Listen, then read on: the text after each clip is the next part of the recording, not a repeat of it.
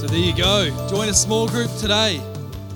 Our uh, small groups run term by term. So every term, at the start of the term, you've got an opportunity to join a group and, um, and just try one out. Maybe there's a new group that God has uh, put on your heart, something you'd like to do this term, where you can um, fill out one of these. You should be on your seat, says Connect on it. Uh, we call them Connect cards for obvious reasons. And uh, so you can fill out one of those, and I'll give you a call during the week, and we'll just talk about kind of what small group might work for you. And uh, I'm sure that there'll be something that you can do to connect this term. Well, uh, my name's Pete MacArthur, as Jaden mentioned. I'm one of the pastors here, and it's such a huge privilege to be able to share with you this morning around a message called No Pain, No Gain. And uh, if you're here for the first time, uh, here at Elim, we love to make church enjoyable. Uh, there have been thousands of years uh, preceding this moment where maybe church wasn't as enjoyable as it could have been. But here at Elim, we, we want to make church enjoyable, so we really do trust that uh, you'll enjoy yourself with us this morning. It's a privilege to be able to share with you. The first thing you need to know about me is that I have two sons. Um, our eldest, Joel, is turning three next month, and he's just a bundle of laughs. And uh, in fact, just the other day, he was uh, he had kind of caught on to a portion of the gospel message, but hadn't got all of it. And so he said to us at breakfast, uh, Mum, Jesus died on the crossing. Like, like, I don't know, you know, it doesn't make any sense to a child that Jesus would die on the cross, but Jesus died like a zebra crossing or a train crossing. Now that makes sense. I just, I know, it's, I know it's perhaps a little irreverent, but I just had a picture of Jesus in a toga just getting hit by a truck, you know, boom, take him out. But no, so I said, No, Joel, Joel, Jesus didn't die on a crossing. A cross is two bits of wood that are stuck together, and uh, they put Jesus on the cross and he died.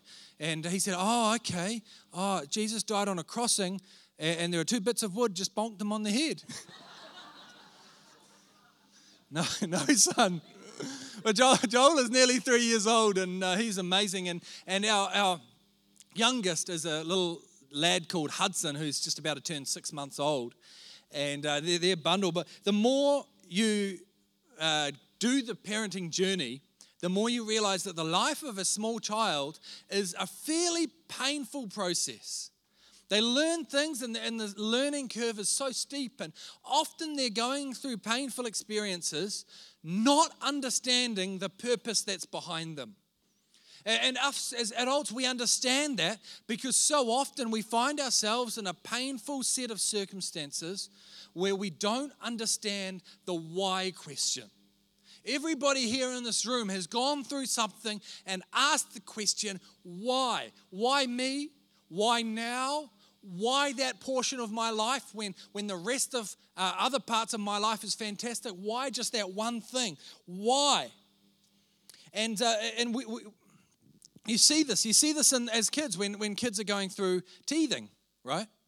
And it's, as when a child goes through teething, it's extremely painful for them and they cry and carry on and, and all of that. But they don't understand the purpose of why they need teeth. Up till that per- point in their life, they've only ever had milk. And as far as they're concerned, milk is awesome. In fact, if you told them, say, son, I know that your mouth is on fire and you're going through all this uh, uh, extreme pain, but, but one day you'll understand when I cook you a steak. And, and I, I get that steak out of the freezer and I season it properly and I heat the pan up till it's really, really hot. And I chuck that steak and you can hear it sizzle and it's got that beautiful salty crust that's forming on top of the steak and then you slice it open and it's just juicy on the inside and you just put it in your mouth. It's just heaven on earth. Thank you, Jesus, for steak. But so I'm passionate about meat. as you can see. But the, if you were to try and explain that to a six month old, there's simply, you, you can't. They don't understand the purpose for their pain. And often we identify with that frustrating experience of when we find ourselves in that place when we are going through a dark moment and we don't have any answers to the why question. It raises the question for us today as adults is a, what do we do when we find ourselves in that place when we don't understand the purpose behind the painful season that we might be in? Maybe uh, for you, you've been laid off from your job recently and you've been taking some real hits financially.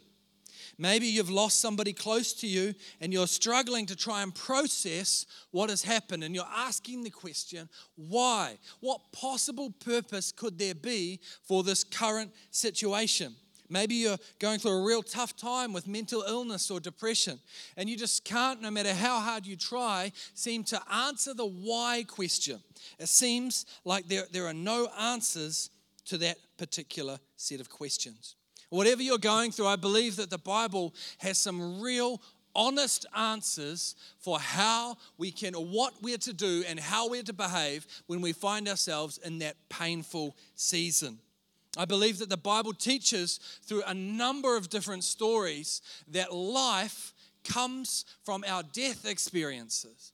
And what I mean by death experiences is uh, maybe, maybe the, uh, is those painful and tragic moments when the, maybe the death of a job, maybe the death of a dream, maybe the physical death or, or the, of somebody that we love who's close to us.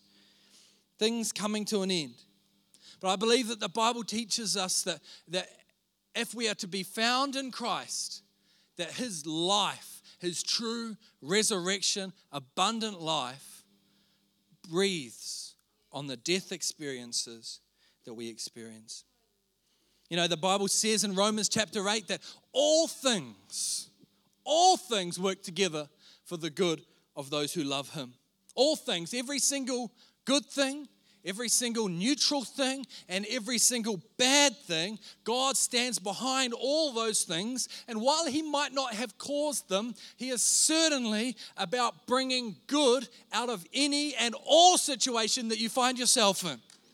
Come on, can I get a better amen this morning, everybody? God is behind all of our things. Now, hear me clearly. I don't want anybody to misunderstand this. What I am not saying is that God causes bad things to happen in our lives to teach us a lesson. Maybe you're out there and your uncle's just passed away. What I'm not saying is that God has removed your uncle so that he might teach you about something. That, that is not the hand of God. But what I am saying is that anything, good, bad, ugly, or indifferent, God is behind all of them and He is always bringing them out for your good if you are found in Christ Jesus. You know, I've been working my way through a Bible reading plan. And uh, in 60 days, it has you read the, the New Testament, and uh, you have to read about five chapters a day. So it's quite, it's quite heavy. It's taken up a lot of my life. in fact, actually, starting tomorrow, I'm about to start it again. I've had about three weeks off, and we're just going to hit that thing again. It's maybe not really looking forward to it, but, but it's going to be good. But um, I got to the book of Acts. The book of Acts is a fascinating book. It focuses for the main part on two people and the ministry of two people. It's looking at the early church, but it, fo- it does that in such a way to focus firstly on the Apostle Peter. And it looks at the, the life and the ministry of the Apostle Peter right up to chapter 12. And in chapter 13, it kind of flicks over to the Apostle Paul.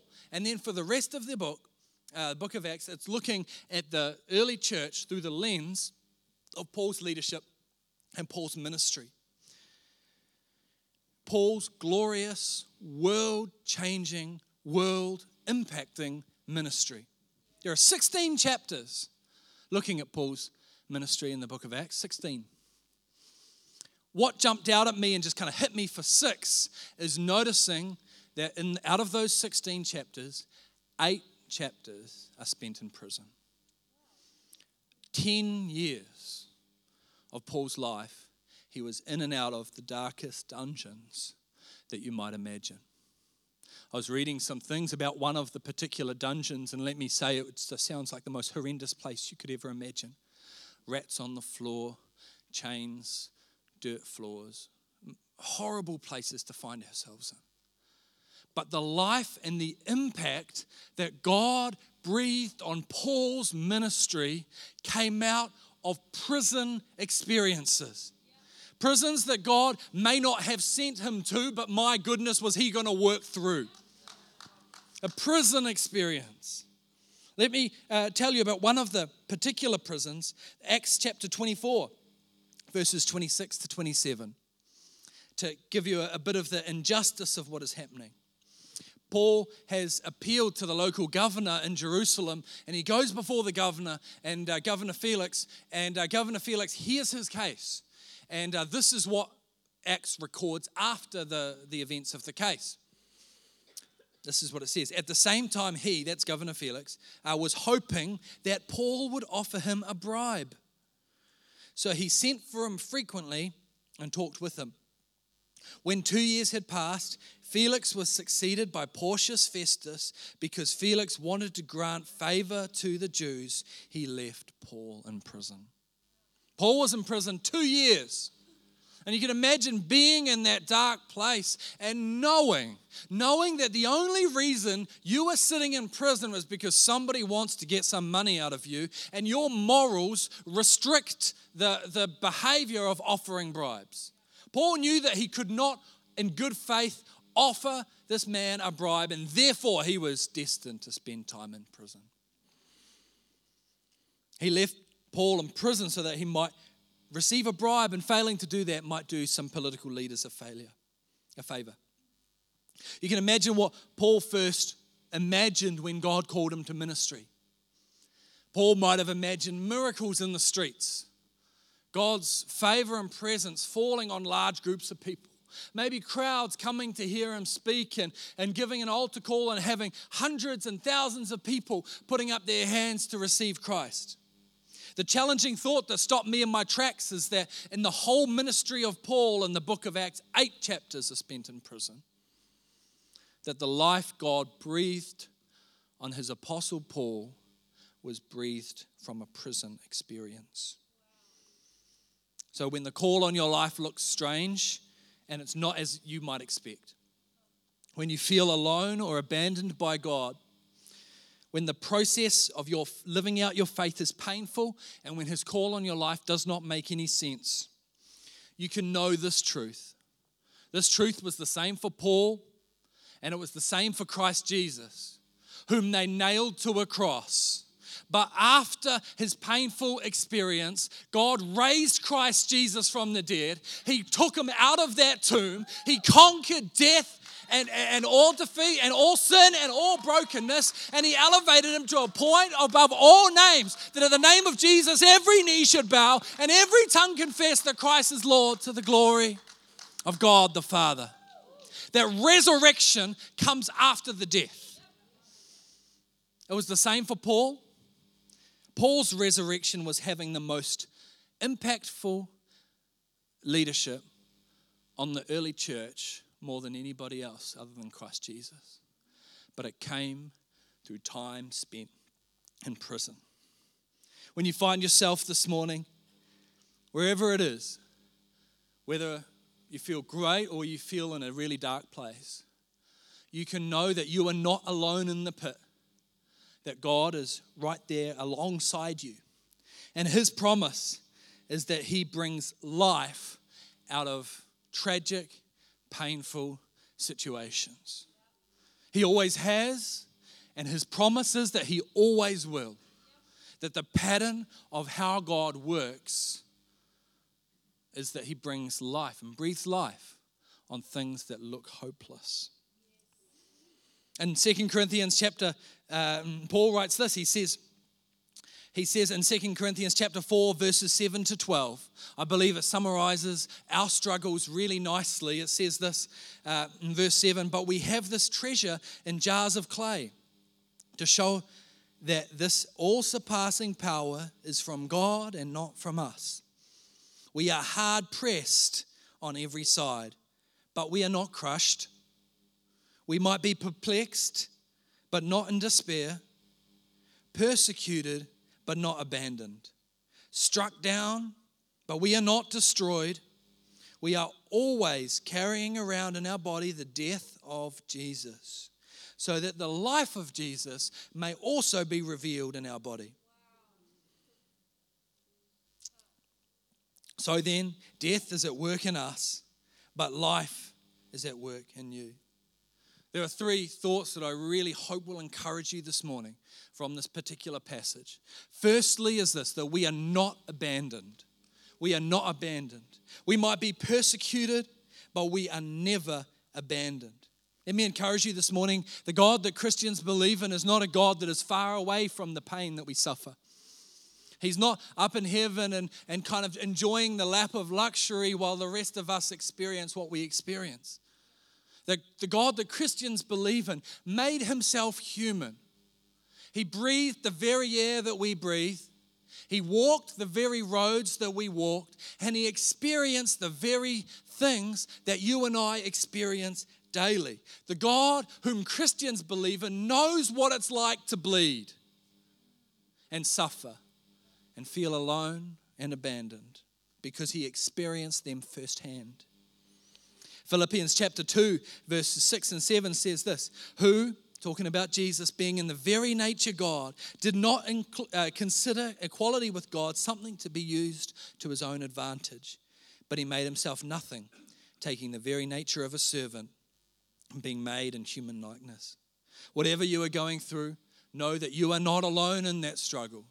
It might feel like you're alone, but God Himself walks alongside you. Jesus understands the pain and the confusion you're going through because He experienced them Himself. He's been through it all. I remember a number of years ago, I felt called by God to make a certain set of decisions. And so I made them.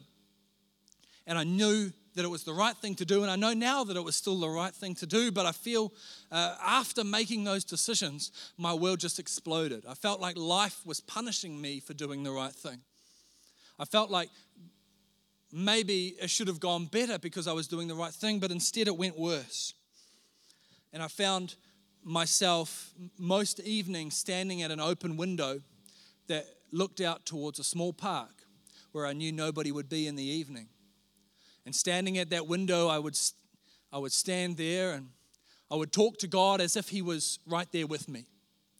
I, I wouldn't use religious language. I would just pour out the hurt and the struggle that I was going through at that open window. And those nights, I remember feeling like God came and stood beside me. As the evenings went on, as the weeks went by, I began to see God's hand at work in my life. I began to see Him bringing goodness out of pain and brokenness. Let me tell you this morning, church, if you are going through a tough time, you can know with everything that I can muster that you are not abandoned by God. He is closer than you could ever imagine. Second thought I believe will encourage you that Paul writes about in this scripture is this is that firstly we are not abandoned and second we are not despairing. Scriptures tells us that we might be perplexed, but we are not in despair. Let me, uh, let me read just a, a, last portion of that scripture to you in 2 Corinthians 4. It's in your notes. It says this uh, For we who are alive are always being given over to death for Jesus' sake, so that his life may also be revealed in our mortal bodies. So then, death is at work in us, but life Life is at work in you. So, another thing, in other words, when, when anything tragic happens to you, things that might look like death, when your marriage falls apart, when your sickness, when sicknesses come, when job redundancy happens, and death and darkness and pain seems to be closing in on our lives, you can know that life, that God's true, abundant life flows out of the most painful areas of our life. And as a result, we will choose not to despair when these things happen because we know that while we might not see God's purpose, that there is always purpose in the pain. There is a big difference between not having a purpose for the pain and not seeing the purpose. Us as Christians, we, we go to this one and we say, we say, we don't see the purpose, but I believe in faith that it's there. And one day when I'm lying on my uh, bed about to go to heaven, I'll be able to look back and I'll be able to see all of the things that God has done through the most painful moments of my life. Let me describe it to you this way. Uh, a number of years ago, my wife and I, we lived out in the countryside, and I thought it would be a cool idea to uh, buy a stack load of corn kernels and plant them. I wanted to plant 300 head of corn, and uh, that was cool. And looking back, I probably should have planted more because we had heaps of room. Um, but I planted 300. And so I went down to the shop and I spent $30, $30 on corn kernels. And I emptied them into a little bowl and I, I popped them out one by one in the ground. And as soon as I'd put them in the ground, I remember it clear as day, it felt like I just wasted $30. Because I looked out and all I could see was dirt, just dirt. In fact, they looked exactly the same as before I'd planted them. There wasn't a scrap of difference. I thought to myself, I just wasted 30 bucks. But every day I'd go out and I'd check it. First day, just dirt. Second day, dirt. Third day, dirt. First week, just dirt. And at that point, you're wondering, is there anything that's going to come up out of this ground? But after about 10 days, I began to see just the slightest little bit of hope. Just little shoots that came up from the seeds. As the weeks went past, those seeds, seedlings grew into more and more impressive plants. And at the end of, of the or uh, end of that season, when it came time to harvest, I had 300 to 400 heads of sweet corn. Beautiful crop. At that moment, the 30 bucks paled in comparison. I'm a mess guy, so I look at that, I think, oh man, those, those sweet corns just cost me 10 cents each. Some sucker down the road is paying a dollar per corn. I just paid 10 cents. Thank you, Jesus. Hallelujah.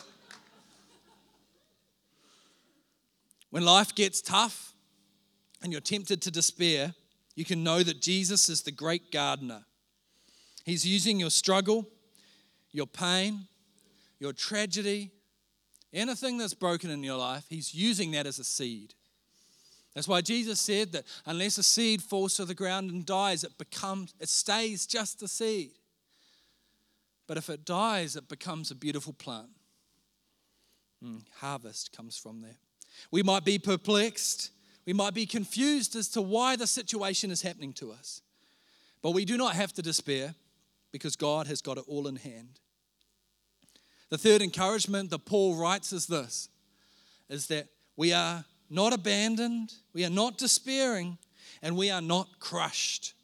We are not crushed. And this final thought, I want to take you back to Genesis chapter 3. If you don't know the story of Adam and Eve, let me tell you that uh, the story is this that God had placed Adam and Eve in the garden, and they were allowed to eat from any fruit in the garden except this one particular tree.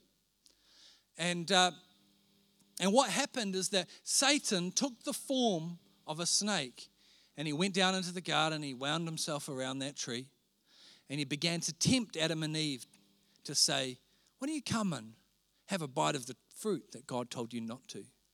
So they chose to do it. And as a result, sin and brokenness came into our world.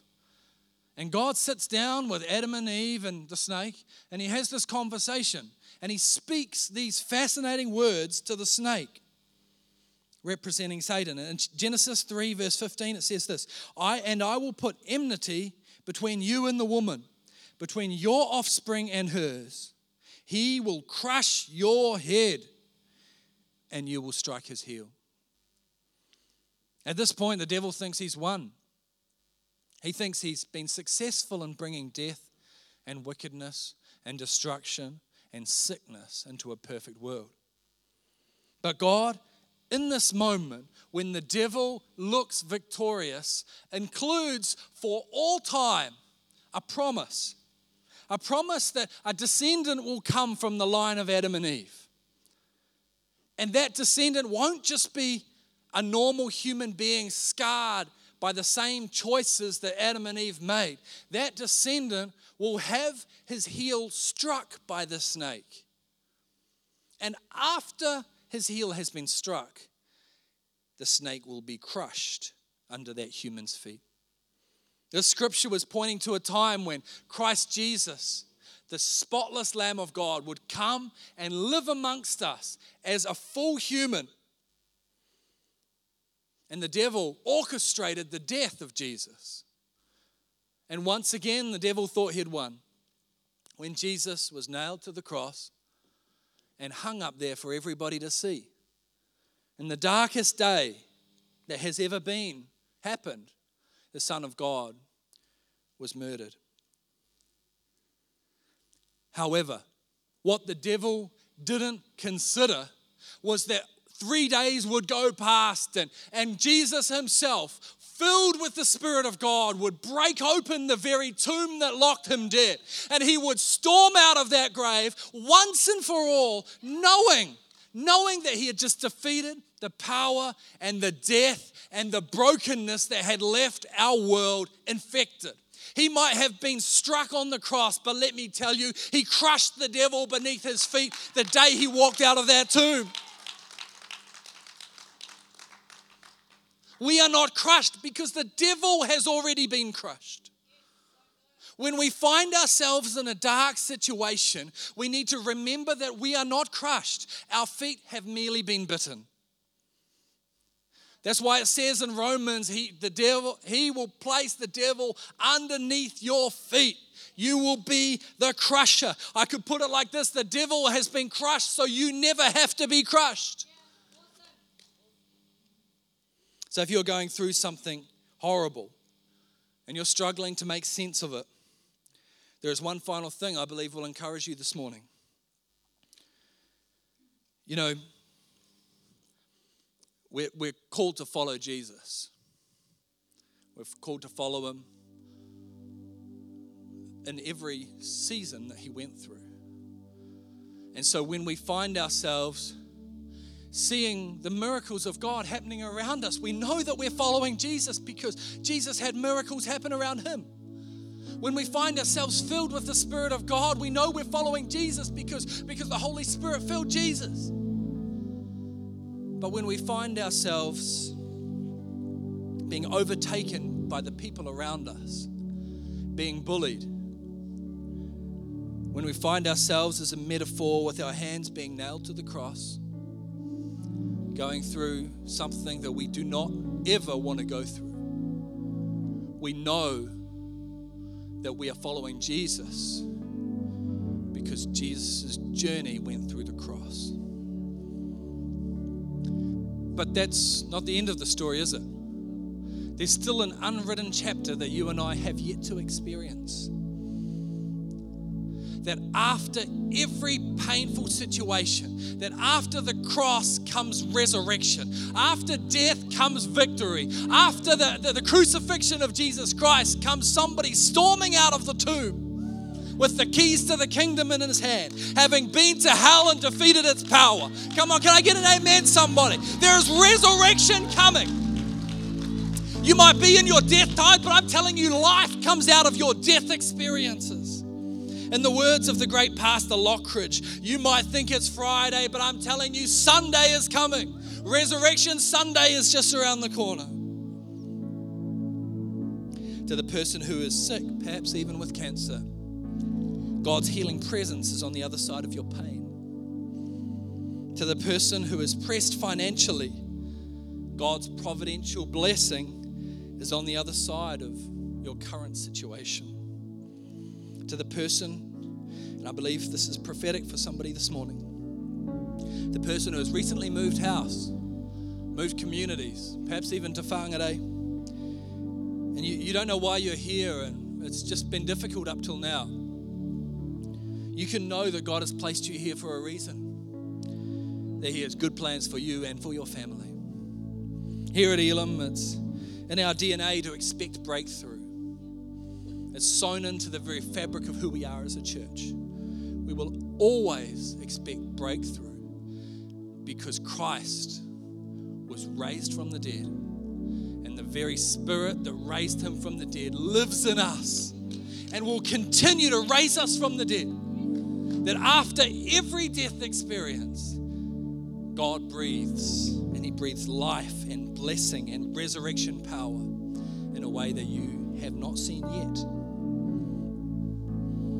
as we close this morning, I just want to encourage you. We've been sharing this morning about what we do when we find ourselves in the pain where we can't see the purpose. I've said that if you know Jesus, there is always hope. There is always hope in us knowing Jesus. And maybe you're sitting here this morning, you say, I actually I don't know that hope. Or perhaps I once knew that hope, but I thought that I was strong enough to live without it. And, and, and now you're here in church and you know that actually you're not strong enough to live without that hope. That hope has been nagging in the back of your mind saying you need hope. The only reason that any of us here have hope is because it's, it's a person. It's not an idea, it's a person. That person is Jesus Christ. Maybe you're here today and you don't know Jesus or your life is far from Him. I'd love to invite you to pray a very simple prayer with me this morning. We're all going to pray this prayer out loud, and you can just pray it along with everybody else. The truth is that God loves you, that God made you. He has a great plan for your life, and and we all sin and we all mess up and we find ourselves in a situation where, where we have been hurt and we find ourselves hurting other people. The Bible calls that situation sin, and that sin separates us from God. But God, in His grace, sent His own Son, Jesus, to die on the cross. And when He died, He took upon Himself the punishment that you and I were due for our sin. And when we give our lives over to Jesus Christ, we find ourselves in a position to receive. We receive forgiveness for our past. We also receive new life to help us change for right now. We receive a hope for our future, and we receive eternity with God in heaven. If that's you today and you know God's calling you to say yes to Jesus, to hand over the driver's seat of your life to Him, we're all going to pray this prayer out loud. And if that's you, you just pray along with everybody else. Would love to pray with you this morning. With every head bowed and eye closed. Would we pray this prayer together? Maybe you're here today and you know that you need Jesus. Pray this God, today I surrender my life to you. I know I've sinned. But I believe that Jesus, you died for me. I turn from my old life and I turn to you. Come in and be the Lord of my life and make me brand new today. I choose from this day forward to live for you. With every head bowed and eye closed, we'd love to meet you. If you prayed that prayer either for the very first time or you're coming back to Him, we'd love to meet you. We'd love to, I'd love to ask you just do one final brave thing. When I count to three, I'd love for you to pop your hand up nice and high because we'd love to get a, a Bible into your hands and ask you about what God might be leading you to do in these next steps, next season that's coming. So, in the name, as I count to three, one, God loves you, He's got a mighty plan for your life. Two, He's got great things for you. Starts with forgiveness. And three, would you put your hand up nice and high?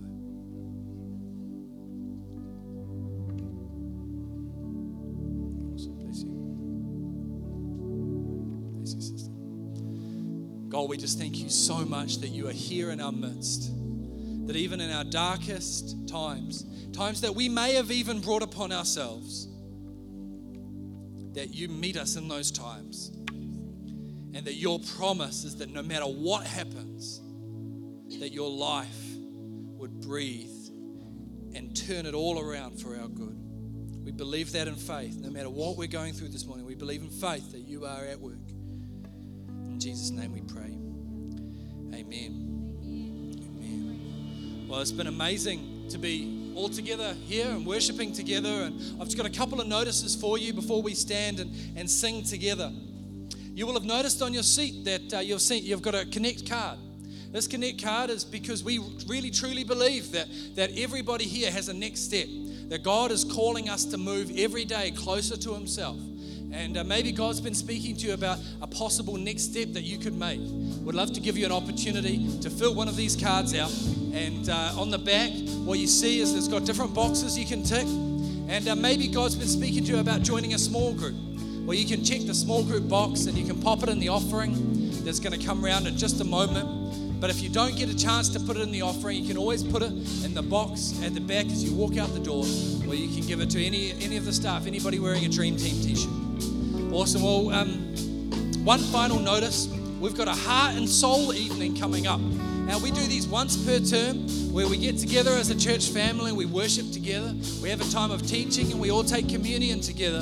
And it's uh, coming up on the 7th of August. And uh, that's a midweek meeting. It starts at 7 p.m. Uh, and I really look forward to seeing you there coming up 7th of August.